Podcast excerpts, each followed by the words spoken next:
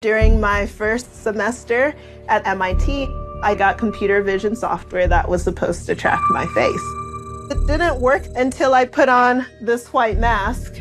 I'm thinking, all right, what's going on here? Is it the lighting conditions? Is it the angle at which I'm looking at the camera? Or is there something more? In 2018, Joy Buolamwini was one of the first computer scientists to reveal that AI systems are racist.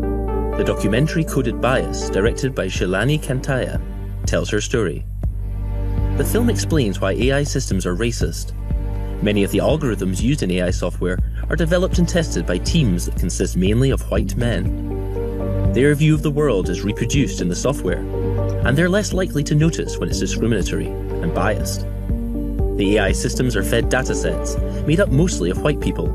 As a result, the technology ends up less accurate when it comes to people of colour.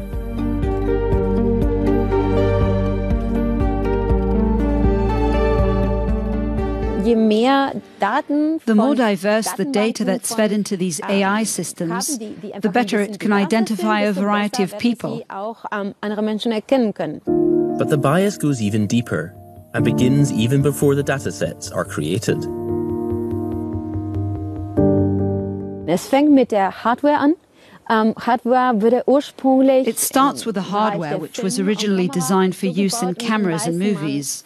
So it was designed with white men in mind. The light sensors, the way the devices are calibrated, the infrared technology developed in recent decades, they were all designed with white skin in mind and with how light reflects on white skin. They ignored the fact that people have many different skin colors, which also reflects light differently. That's why tweaking the algorithms isn't enough. A more fundamental change is needed. The people using these technologies are key here. In other words, all of us, at the end of the day, what's being programmed is not the only factor. What also matters is how we interact with the technology and what data we feed into it. That's what we're missing.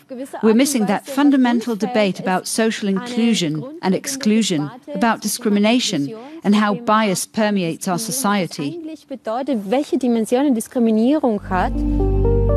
Joy Buolamwini is also continuing her fight and made her findings public even appearing before the US Congress. She's also the founder of the Algorithmic Justice League, which is working to create less bias and more equitable artificial intelligence.